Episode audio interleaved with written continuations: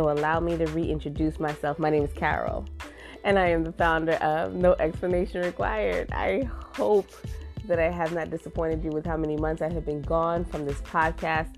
It has been a labor of love. I have my hands on a lot of different projects right now, a lot more real estate than I had anticipated. I've been super busy buying up a lot of properties um, during this pandemic. And in addition to being somebody's mother, somebody's wife, somebody's daughter, somebody's sister, I have a lot going on. And I'm not discounting that you don't have a lot going on. It's just that I've taken on a lot in a very short amount of time. And sometimes you got to put some things off of your calendar. And this has just been one of those things. So I want to first and foremost thank you. Thank you for the support. Thank you for being here.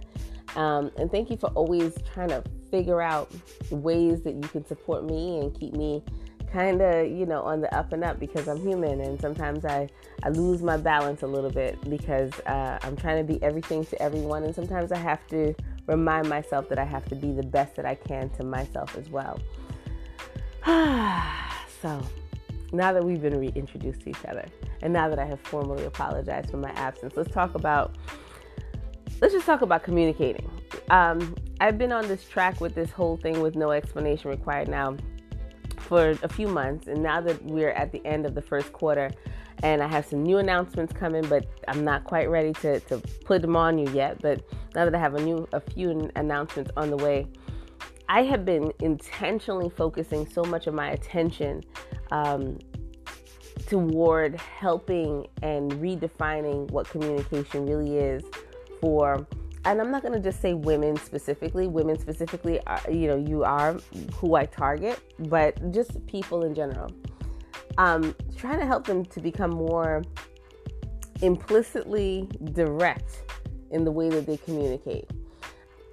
I, for example, have always said, and I've never been apologetic about it, I've been very honest and open about the fact that my success, my complete success, especially in real estate, has been a direct result of my ability to communicate. Hands down. It has not been a direct result because of education or experience. It has been me talking my way into certain rooms.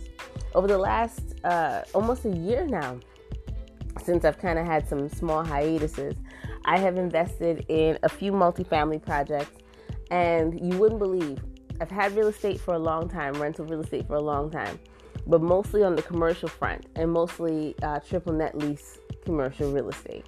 This is my first time doing residential. This is my first time doing multifamily. This is my first time doing construction. This is my first time doing renovations, my first time doing permits. I'm dealing with tenants. It's a whole situation, it's a whole vibe. But imagine not having any experience and having to talk your way into the room. It has been completely overwhelming, but for the most part, been rewarding. And the thing is, I think that because of the fact that we, as a society, love to tell people that, uh, you know, it's who you know and what you know, we forget to talk about how important it is for you to communicate your way into a room so that you can get to know who you need to know and what you need to know. So we forget to allow people to learn how effective communication can change somebody's intentional no into an intentional yes and how to be deliberate about what you say and how you say it and who you say it to. Because if I didn't learn how to communicate my way into certain rooms, even before real estate, when I was in Law from America, I wasn't qualified. Trust me, I was not qualified. I had to learn how to talk my way into those rooms. When I went into to meet with certain judges and certain political figures, I remember I, I can't even I'm not gonna name them here, but I can't tell you how many politicians I've I've met on one on one. I'm talking about when I say politicians, not just local, I'm talking about people who are running for the presidency of the United States. I'm talking about political officials abroad in, in the United Kingdom. I got to meet those people strictly through communication. And I think because we put communication kind of as this last tool, like our communication is articulation and it's the ability to speak well. No, it's not. It's the ability to learn how to communicate a point, how to transition certain things. It's the ability to know how to sell yourself. It's the ability to know how to be able to sell your best assets. All of that is communication. And I'm going to tell you, boys and girls, you don't understand the effectiveness of communication, please pick up a copy of my book, No Explanation Required, because I go through it step by step how I have been able to communicate my way from being this little Trinidadian girl in Brooklyn, New York, who was raised to not be confident. I was raised to think that I had to be shy, I had to be seen and not heard. I could not speak up, I could not articulate, I could not do anything for myself. I was supposed to get married and find a man and this, that, the other. To learning how to talk my way into a classroom for a degree that I wanted. I always knew I wanted to be a lawyer. That that was the number one thing I knew how to that I wanted to be. I came to this country and the first thing I saw was L.A. Law, and I knew from that moment at about 9 years old I wanted to be a lawyer. And I didn't know how to be a lawyer. In other words, I didn't have that experience. I didn't have that I didn't have that norm. I didn't have that exposure. And I got around a gentleman named Dr. Hughes, and I don't even mention him in this book the way I should. I should give him a lot more credit than I did. But Dr. Hughes was running a class in my high school, and it was a pre law class, and he was just teaching us how to do criminal law. And he would send us out on Fridays. I would get out of school early just to go to court to look at cases.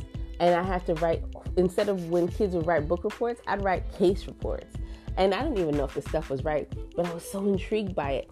But I had to talk my way into getting into this guy's class because he didn't take everybody. He took people who were on a legal track.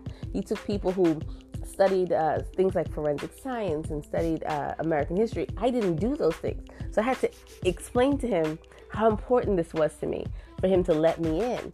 Then after I got out of that, I got uh, I went into undergrad and I went into a, a program for political science. But there was a gentleman there who kept seeing that I was interested in law, and he helped me to be able to get into a program at the Brooklyn District Attorney's Office that was like an internship on a job track. And I got into there, but the only way I was going to get in, he told me for a fact this is not an interview. This is an exploratory opportunity. I didn't even know what that word meant at that time. And I had to learn how to talk my way into getting accepted into the opportunity. For most of you, you are one conversation away from the thing that you want because a lot of the, what I mentioned in the book is a lot of what you're going to experience as you're growing on a success ladder. You're not going to have a resume that is beautifully choreographed in chronological order to help you get into certain rooms. You are going to have to be your best marketing tool. You're going to have to learn how to really put yourself in a position where you're having the right conversations with the right gatekeepers at the right time, saying the right things to get into the room. And I'm not even talking about salesmanship. I'm talking about you finding the best, the best parts of who you are and being able to micro manage them into a conversation and focus the entire conversation around yourself. And so, for the past year, while I have been completely MIA from certain social media sites and this podcast and a lot of others, I've been talking my way into some powerful positions.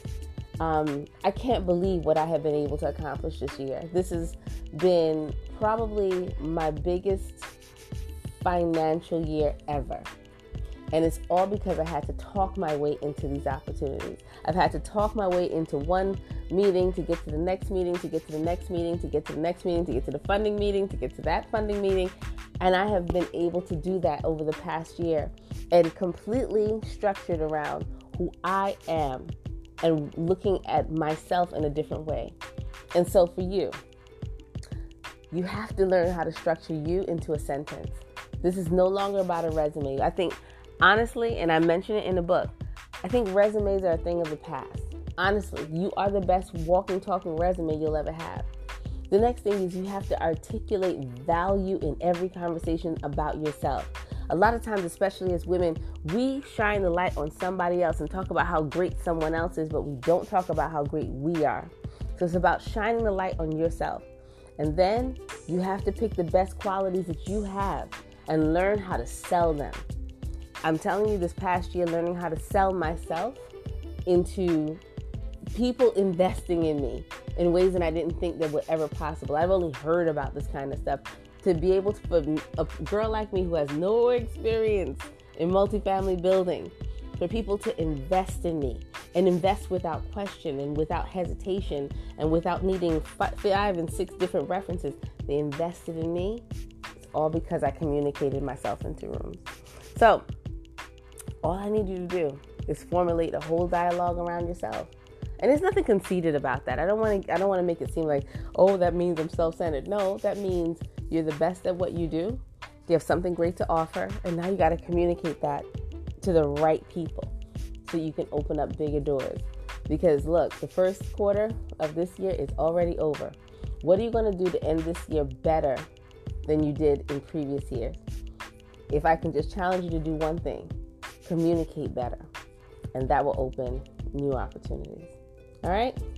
I promise I won't leave you again this long. I promise you that. I, I guarantee you that. I'm going to hold myself accountable, and if you don't hear from me, hold me accountable at carolsankar.com. I just have a lot going on, and I'm taking you along in this journey. And if you are not following me on TikTok, you're missing out because I'm sharing more of the journey. I'm being more transparent in the in the last year than I have ever been. I'm taking you along the journey. I'm taking you with me. You're gonna see me on job sites. You're gonna see me in meetings. A lot of that is right there on TikTok. So follow me on TikTok at Carol Sankar. In the meantime, communicate yourself into bigger rooms. I'll see you soon.